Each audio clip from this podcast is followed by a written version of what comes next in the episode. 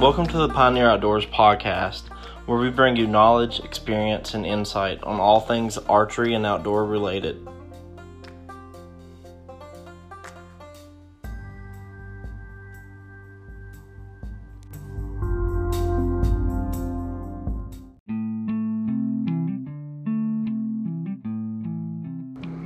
This episode is sponsored by Cervicide, an uncensored outdoor network community to help you grow as a hunter. Member perks include hunt swaps, discounts up to 50% off on more than 20 brands and businesses, a hunting app, and online and in person events. Visit Cervicide.com for more information. Matthew Braun with me. Um, what's going on? Hey, thanks for having me on today. Uh, you're welcome. Uh, so, uh, tell me a little bit about yourself and where you're located. Yes, well, I've been deer hunting since I've been 12 years old. My father's taken me out well before that. Uh, I just really enjoy the outdoors, and it's always a, an exciting feeling sitting in the woods, just always knowing that there's an opportunity that day to uh, harvest a nice deer. Um, I would say definitely bow hunting is my favorite over rifle hunting, just a little bit harder. Uh, absolutely love it. Yeah, me too. I love the thrill. Um, so where where you're at, uh, when does season start? So season for us, I'm in central Wisconsin. Our opening archery season starts this weekend, September 18th. Um, I'll definitely be out there at first light, that's for sure. Yeah. I'm in Virginia and we start October 2nd. So uh, we we have quite a bit. Um so with the season starting up pretty soon, um I I really want to go in depth about preparation, um, about stand locations and uh, figuring out uh, like I said, stand sites and uh, I don't know. Do you do food plots at all? This year we tried to put in a few food plots, so we'll see how that goes. Yeah. Okay. And uh, how long have you had your cameras running? Uh, about two weeks. Um, not quite as religious as some hunters that keep them up all summer. Yeah, for sure. Um, I'm not either. I mean, yeah, it's just what your drift is when it comes to that. But I usually do it about a month before uh, season opens. Um, so, uh, with your stand sites right now, can you give us, without telling us where they are, just in, just you know, just in case somebody's in Wisconsin, uh, can you tell us where they are in relation to like the the grid of the the map? You would say if, if you looked at it on like Google Maps, is it near any fields, hardwoods, anything like that? Yeah, so I kind of have a combination of both. Um, we have some hardwoods that we uh, we hunt. I extremely love the thick, swampy hardwoods, brushy areas. I think that holds the most deer. Um, but looking at early seasons, I like to tend to go towards the food sources.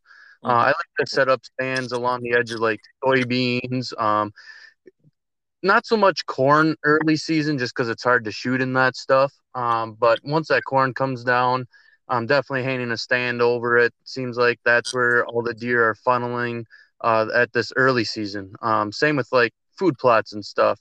I'll have my stands right on the food plots and I'll sit over that early season. Okay. Yeah, I know with uh, a few of our stand sites, what we've done actually is uh, a few years ago we would figure out where the deers would uh, would cross and exit the our our main field, uh, which we collect hay from, and then off of that we would set up and clear maybe like an acre and have like a little station area, and then that's where we would hang our stands before they hit the big field. Um, just gives us a little bit better opportunity when it comes to, you know, the mature bucks hitting the big field at uh, dusk. It just gives us a little bit more uh, time and opportunity to harvest a mature buck like that. Um, so in Wisconsin, what type of crops is that state known for? Um, so there's three big ones. There's corn, soybean, and alfalfa. Um, I like especially early season to hunt over alfalfa and soybeans, mm-hmm. just because with the uh, there's still green leaves on the soybeans, so they're out there munching on that uh, right before they turn yellow. Okay. Um, corn, like I said, is a little tough to hunt at the moment. I do get a couple stands, kind of like what you were describing. Uh, I put them a little bit ways in the woods, cut a few shooting lanes with them, um, and try to get them coming out into the corn. Um, but I I preferably hunt over soybeans and alfalfa this early season. Yeah, yeah. So uh, other than the fields, uh, right now, uh, we have one really good tree stand out on top of a ridge that is loaded with hardwoods. Um, and that's another site that I like to be in um, the first month of deer season because it's loaded with uh, acorns. It's just it's crazy the amount of acorns that's in that area, and um, you know usually in about three weeks they're all gone once they drop. But that's also a good stand location if you can find a group of uh, hardwoods together. Um, so if you don't mind me asking, uh, what are you shooting this year? As far as like the bow setup? Yeah. Yeah. So a couple of years ago, um, I still had my beginner bow. It was a PSE Stinger 3G. Um, that was the first bow I ever hunted with. Mm-hmm. Um, I decided to upgrade a couple years ago to a Bowtech Realm SR6. Uh, I really like the speed of that bow, and where I shoot over those fields, um, I mean, if a opportunity presents itself at a mature buck, I'm definitely taking it at 50 yards, and you definitely mm. need a speed bow for that.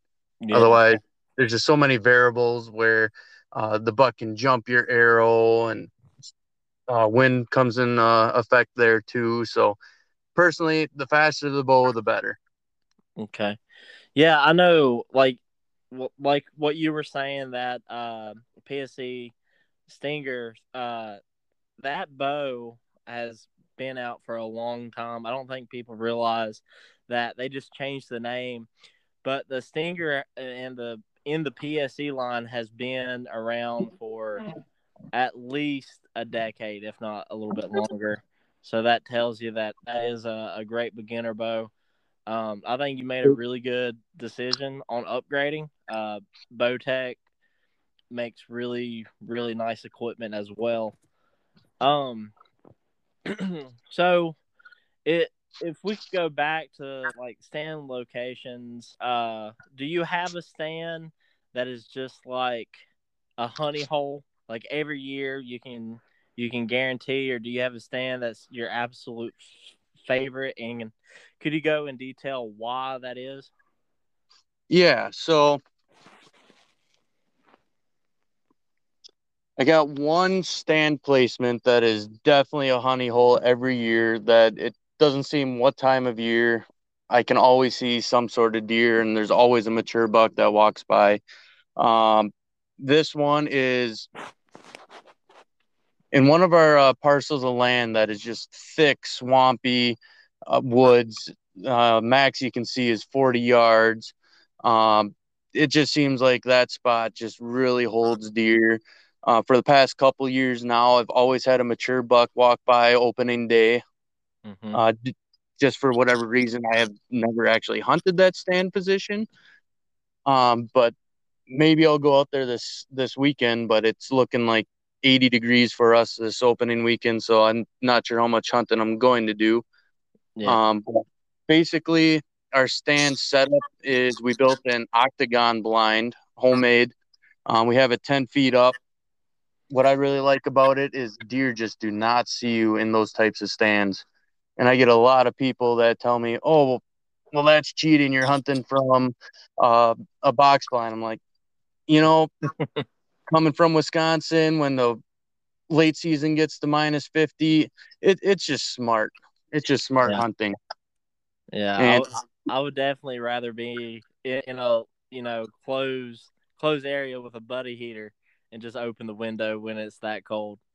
yes, yes, it's been. Uh, it, I've shot a couple deer where the wind chill was literally minus fifty degrees because at that point the deer have to be on their feet, and those enclosed stands. I mean, you can hunt all year round in them, and I love it. Yeah, I think I think what you were saying when it gets really cold in late season, I think them type of stands are your best bet, especially you know even in the even in the early season when you get somebody new uh, into archery, they can they can move a little bit more and get comfortable and feel a little a little bit better taking their fir- first animal um, in that situation. Uh, yes, I know. I agree. I know for me, uh, my honey hole stand is is it's a little bit di- difficult to hunt in because it's like where two ridges come together. It's in a little flat at the bottom, uh, so the wind is all the time. But if uh, if you can play smart and play the wind, uh, it seems like every year all the deer funnel to that area um, and go between the ridges instead of taking a ridge line, which I'm not. I don't really understand why they wouldn't just do that like like cattle, but it just seems like they go all the way down and spend a little bit time there in this small opening, which is actually a uh, a power line. Um, it's maybe I don't know. It's maybe 40 yards wide uh, and 200, well, 300 yards long. But it just seems like they just stay in that little area and make scrapes on every single tree, rubs on every single tree, and they go on the other ridge. So that would be my honey hole situation. Um, but like I said, you would have to play the wind, and you would have to be really smart entering and exiting that stand location where so many deer funnel right there. But that would be my honey hole stand for sure. I think you uh, touched on a great topic to talk about, and that's uh, access to your stands. And I think a lot of people overlook that. Yeah. So, so what we done is where it is a uh, a, a power line we actually left high grass on either side and we have a little trail with high grass on either side all the way to the stand. Uh, you just have to crouch a little bit, but you can make it. But that that's what we done where we wouldn't get busted right away. And uh, if you can get on the stand, you can peep your head over and look and just to make sure that there's no deer um, is there is there a, a, stand situation or not situation, but is there a stand uh, kind of like that where you hunt, or how do you access your stands? So for me, uh, after hunting for a few years now and uh, just learning about how I walk in my stand, get busted a few times. I really like to hunt the outside edges of our property. Um, stands that are really easy to access. I think the longest walk I have to a stand might be a hundred yards. Okay. Um, just because where we hunt, it's that thick, nasty stuff. The deer like the bed right in the middle of it. Um, I'm sure there's a few good stand locations that if you could potentially get into the middle of our parcel, that it would be dynamite. But I, I really like hunting the edges of our property, something that's super easy to access. Um, one of our properties we can hunt from all sides, so it's it's really easy access in and out. Yeah, for sure. That's definitely a game changer. Um, and busting deer in, in the core of the property um, so do you have do you ever use like somebody transporting you there and back? Have you ever done that or? Yes, uh, uh, we usually do that pretty much uh, every time. Um, if there is, we do have a couple stands where they are kind of more in the middle of our properties. We got trails going to it. Um, we'll take like a, a ATV or UTV, drop someone off. It seems like the deer focus on the the vehicle as opposed to the hunter, so you can really get up in your stand without it without the deer noticing that you got into your stand. Yeah, that, that's what I was ready to touch up on. Is uh, if you can if you can have or have permission to hunt a field and that field is so used to seeing a farmer come and go in any of that them vehicles they don't really pay attention as much as uh, you know all of a sudden there's a vehicle there. You know i mean they they just look at it and let it go by or they'll go in the woods wait a couple minutes and come back out. Exactly. uh, so if if you can if you can get near a field, that's definitely how I would. I would get a girlfriend or a friend or whoever to drive you there, um, and then pick you up at night. That way you don't bust the deer uh, in that area. Yes, I 100% agree with that. So, uh, I gotta ask: Is there any? Because this is my favorite topic, state to state. Is there any weird laws for hunting deer in Wisconsin? laws. Oh, um, can can you use lighted nocks in Wisconsin? Yes, you can use lighted nocks in Wisconsin, and I've actually gone away from that. Um, I hunted with it past two years, and I kind of gone away from it this year. Mm-hmm. Um, just because once you get that lighted nock on your arrow, it throws that FOC off just a little bit with the weight being little bit more back towards the arrow.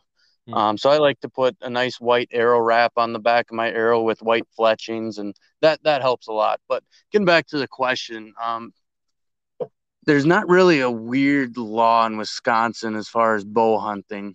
Um, I know one of our biggest topics is I think five years ago they decided to allow crossbow hunting mm-hmm. for anyone, not just disabled people anymore. Okay. And that's been drawing a lot of controversy um, with the hunting community here in Wisconsin. Did, uh, could you could you go in a little bit deeper? Uh, yeah. So what's, when what's they, the reason behind that? Yeah. So once they introduced uh, anyone can hunt with a crossbow, um, our harvested numbers have gone way up with the uh, with bow season, and our rifle hunting numbers are going way down because these people that typically don't bow hunt can take out a crossbow, and there's not a lot of work involved.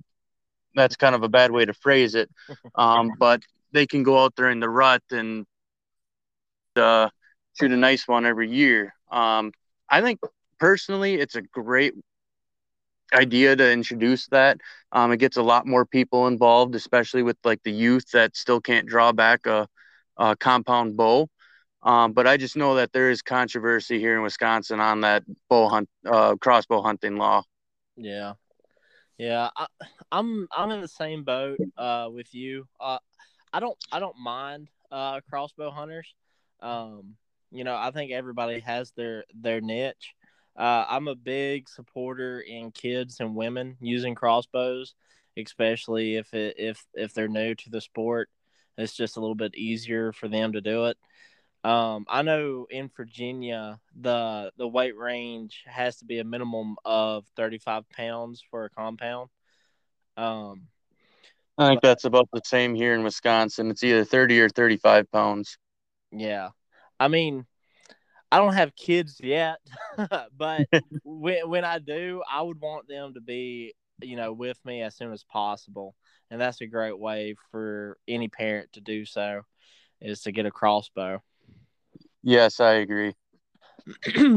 I know it, it's it's not a big deal, but where I live, it's like the Tri City area, and so uh, all the surrounding states around me can uh can can bait like um I'm about a hundred miles any direction from a different state.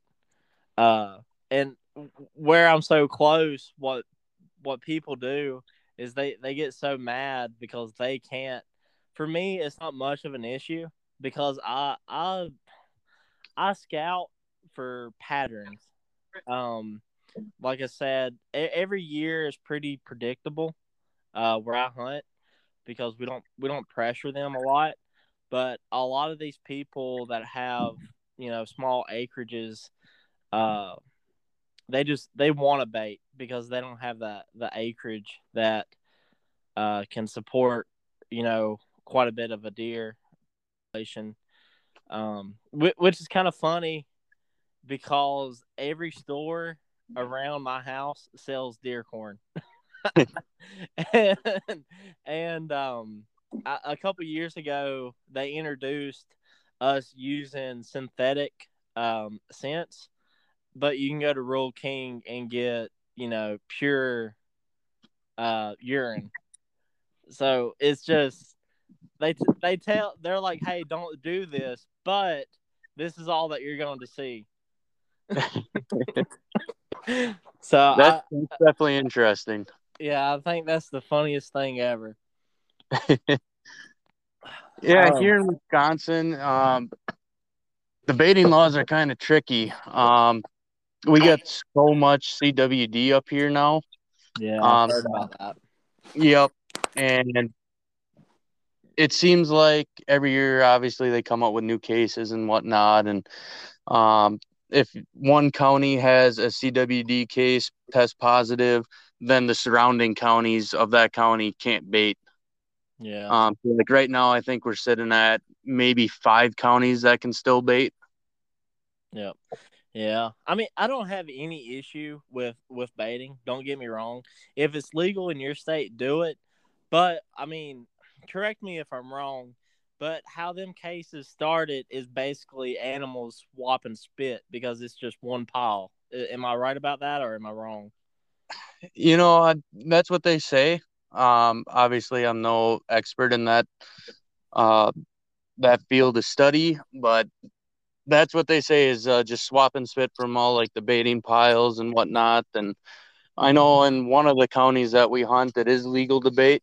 So we'll we'll throw a little bit of bait down just to kind of keep them on our property. And um, I like like you, I have no issue on someone uh, doing that if they have like a smaller parcel and they want to keep deer on their property. Yeah.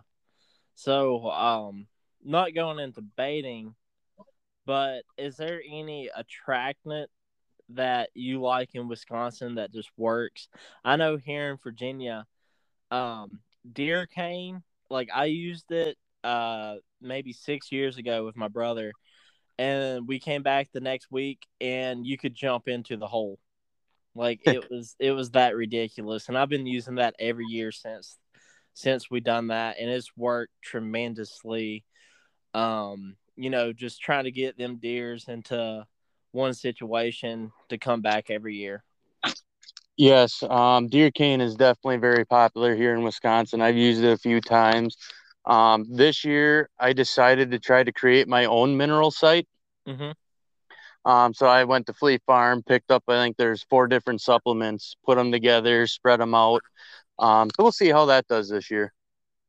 But I definitely do like deer cane and I like the uh, mossy oak biologic addictive stuff. Okay. Yeah, um, I haven't. Tr- I'll be honest with you. After the deer cane, I haven't tried anything else because I mean it's it's been working so great for me. I haven't had any issue. Um, but I mean, I use the liquid and then I top it off with like uh, the block that that they came out with. Um, but it's just the holes they. It's ridiculous. Like like I said, that first one, in a week you could just jump in it and it would be at your waist. like it was crazy. Um. All right. Well, uh, so with going back to your archery setup, uh, what arrows are you running? Because you mentioned uh, FOC. So, what what's the total weight, if you know, or or what kind of broadheads and components are you running in that? Yeah, for sure. Um, so like I said, I was shooting the Bowtech Realm SR6. Um, obviously a speed bow, so you need a little heavier heavier arrow. Um, I was shooting the Gold Tip Hunter Pros, but they just had a little bit too much weight in the back. Um, so I decided to this year go with the Easton Axis arrows. Yeah, uh, I shoot them in a 340 spine, five millimeter. mm-hmm. Heard good reviews on those. Um, I put 50 grain inserts on the front, uh, just to kind of keep a little bit more weight up front. And then uh, I shoot the Rage broadheads. Okay. Yeah. Yeah, if you can uh the more well well to me I've done I've done a lot of uh a lot of reviews on um heavy arrows. I like a happy medium. I like to be between uh 500 to like 560 total weight. Um but any any extra weight without going too crazy up front is definitely a plus especially like you said uh, at longer ranges you can definitely get a little bit more penetration like that and um, there's actually been reviews or not reviews but studies of a heavier arrow um, at launch towards a 100 yards being faster than a lighter weight arrow. So say uh say like um what was the study? I believe it was a Ashby study um that they launched a thousand grain arrow and at a at like 80 yards it was going faster than like a uh 480 grain arrow which that itself blew my mind it was like That you would, you That's would definitely interesting. yeah, you would think, well, it's heavier, wouldn't it go slower? And the, yeah, that's not the case. it, it just, I guess, where it has so much momentum up front, uh, it just it just keeps keeps it uh better in line. It, it keeps it, you know, uh, just it has more weight up front, so it carries longer. There we go. Yes. Yes, and I'm definitely a fan of shooting a little heavier arrows. Um, just just for the uh penetration wise. Yeah. Um, I've got some light arrows before, and it just didn't seem like I kept getting the pass throughs um that I would on some of these heavier arrows. So definitely err on the heavier side if you were to get something different. Yeah, I'm a I'm a high believer in that as well. Um, ex- you know, going back to youth and women, they they don't have to hit 500, but you know, to me the the heavier the arrow, the better it is. I recommend you know youth and women if they're not going past 30 to shoot a, a fixed blade broadhead just to give them that extra penetration as well. Um, to for me going into fixed blade broadheads, I wish a lot of people uh, would sharpen their their fixed blades out of the package because not a lot of them can be as sharp as they could be, and that's that's a downside. I see that all the time. Uh, they could get a lot better penetration with fixed blades if, as soon as they open them out of the package, they sharpened them. yes, I definitely agree. Um, I'm probably not as religious as some people are at that, and I probably should be. Um, but any extra sharpness that you can get out of a broadhead, the better. Mm-hmm. So, Are you a- uh, Are you Go a fixed blade type bow hunter? yeah, I'm. Uh, I I started with fixed blades, and uh, what what turned me away was with a expandable. Uh, in certain situations, I didn't get a lot of penetration, or I hit bone and it just it just failed on me. Um, but with a with a fixed blade with my arrow weight, uh, I can I can just blow through a deer if I hit them in the right spot. Not saying that you can't with a mechanical and a lighter setup. It's just it just boosts my con more. and I I just always stuck with it. If you can build an arrow the correct way and uh, then broadhead tune, uh, your field points and your fixed blades will hit the same. You just have to, you know, spend time with your setup and make sure that whoever builds your arrows squares the the ends and uh, fletches them the right way. I mean, I, I can go in depth, but there is a process uh, with arrows, especially with uh, fixed blades. But it's not as hard as most people make it to seem, especially on the forums. Um, if your arrows are good, it's all about your rest. You just barely move it sixteenths of an inch. Uh, just the way that your field tip is hitting. So, just to put it in, you know, easy, understandable terms, say you're you're good with your field point at 30 yards and your fixed blade is hitting three inches to the right. Well, you're going to move your rest towards your uh, field point. And like I said, it's not that much movement as you would think. I mean, you're just barely tapping it, and it will move that broadhead in. So you're pretty dang close. And then you can go back to paper and shoot through paper, and it still looks good. You're not moving it that much, but you know, just a little love taps can go a long way. Yes. but uh, you know, like like I said, I I don't bash anybody and their equipment. It's just I just feel a little bit more confident with it, you know. Um, yep. But I've shot. Uh, well, I haven't shot, but my brother shot a, a deer with a rage, and it didn't go ten steps. like it just, it just. I think it like it didn't even know that it was hit. We shot it in the field.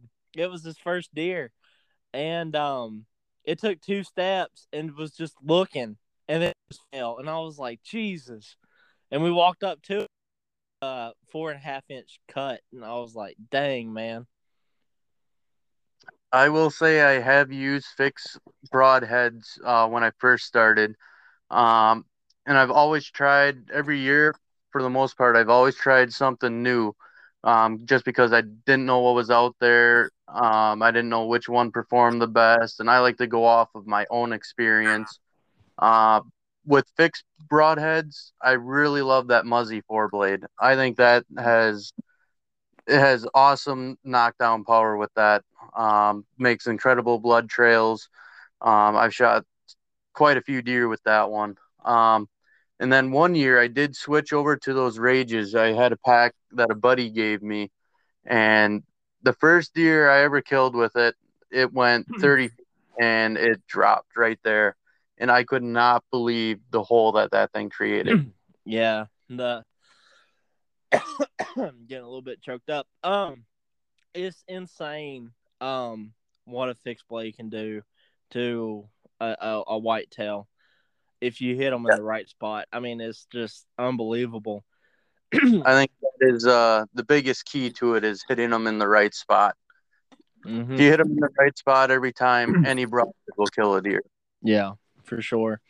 Um, but uh, Muzzy has been around a long time, and there's a really good reason for that. They work, they work really good, and um, with the chisel tip that they have on all their broadheads, um, I'm pretty sure like their standard three and that four blade, um, it's just hard to beat them, and they're really not as high um as other fixed blades. I know I know at our local Walmart you can get a six pack for like 35 bucks for yes. a, a, a three blade.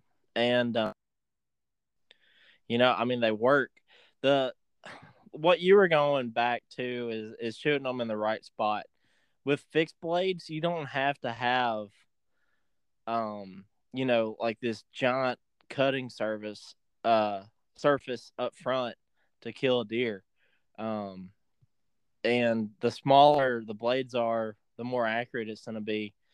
But I myself, and I can, you know, 100%, I shot a deer um, when I was 20 with a field tip. and I didn't even realize it until I got my arrow out. Um, I grabbed the wrong arrow and I nocked it because I didn't have it nocked when I first got in the stand. I nocked it, shot it, and it was at 40 yards. I shot this eight point buck, and it stood in uh in the field for at least four minutes, just standing there bleeding out, and then it fell down. And then when I got my arrow, I was like, I shot it with a field tip. so, so I mean, if you shoot them in the right spot, you can definitely kill a deer. It, you know, but in certain situations, them them rages are just so lethal.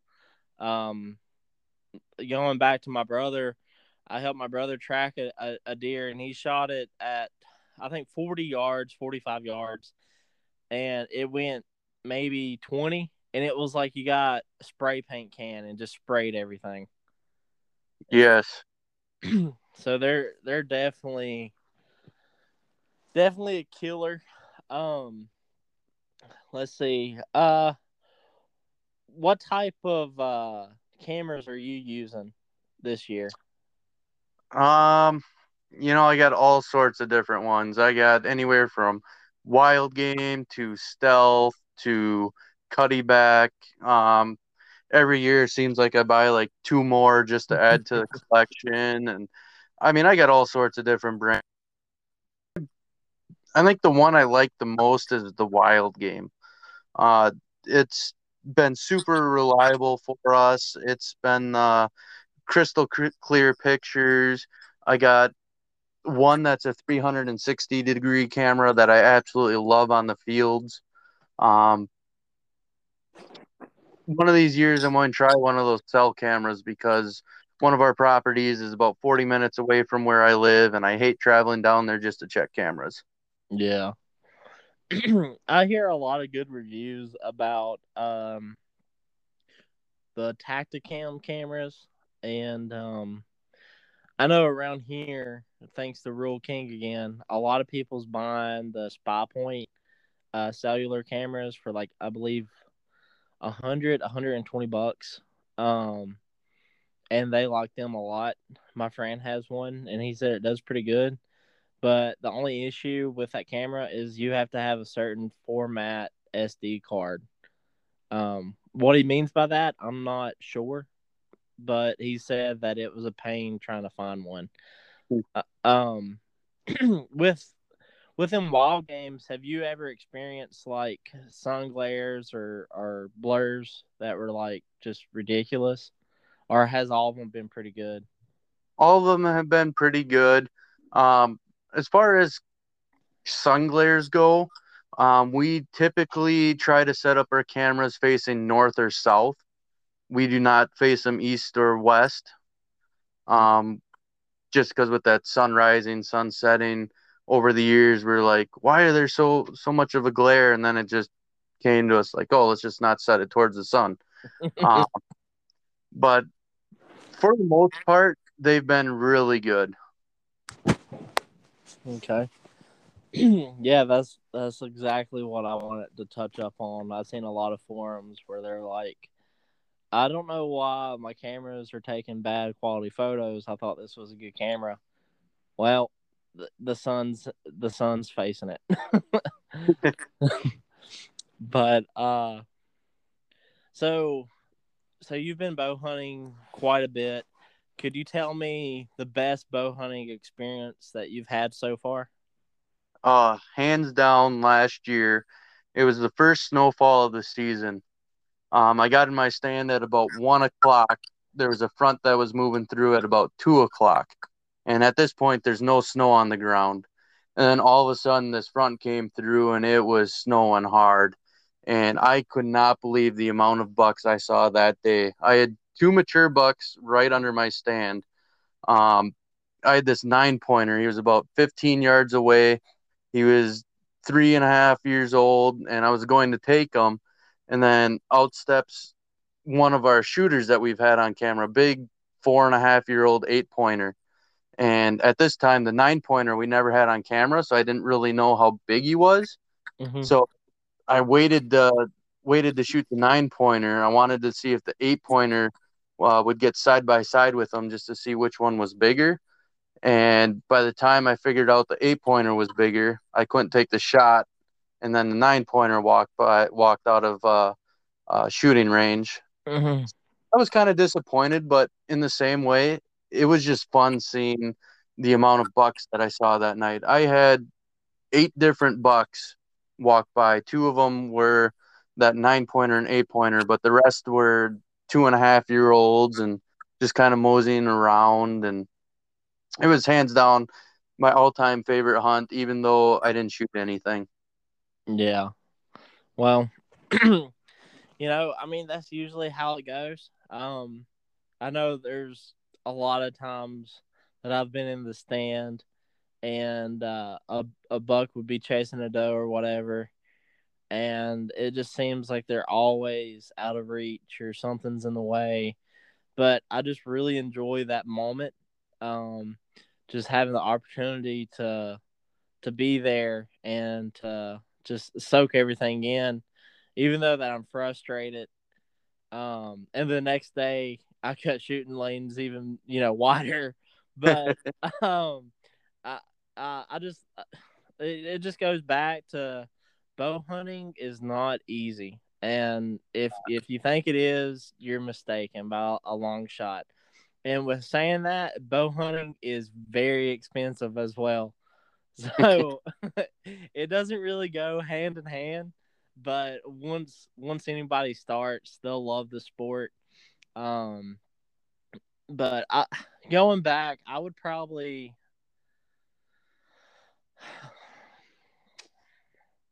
I don't know if this is an archery podcast, but uh my favorite hunt would probably be with my father.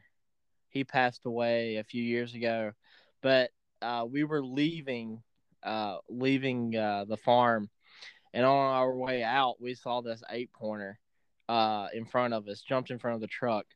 The the that morning or the next morning rather, um, my dad was like, "Hey, let us out here where that dr- where that buck uh, jumped in front of us," and uh, he gave me uh, a shotgun, and he went maybe 10, 15 yards away with a grunt call, and grunt it for like ten minutes, and all of a sudden that eight pointer was was with his nose down grunting, and then he came by me at like 10 steps and I shot him with a buckshot.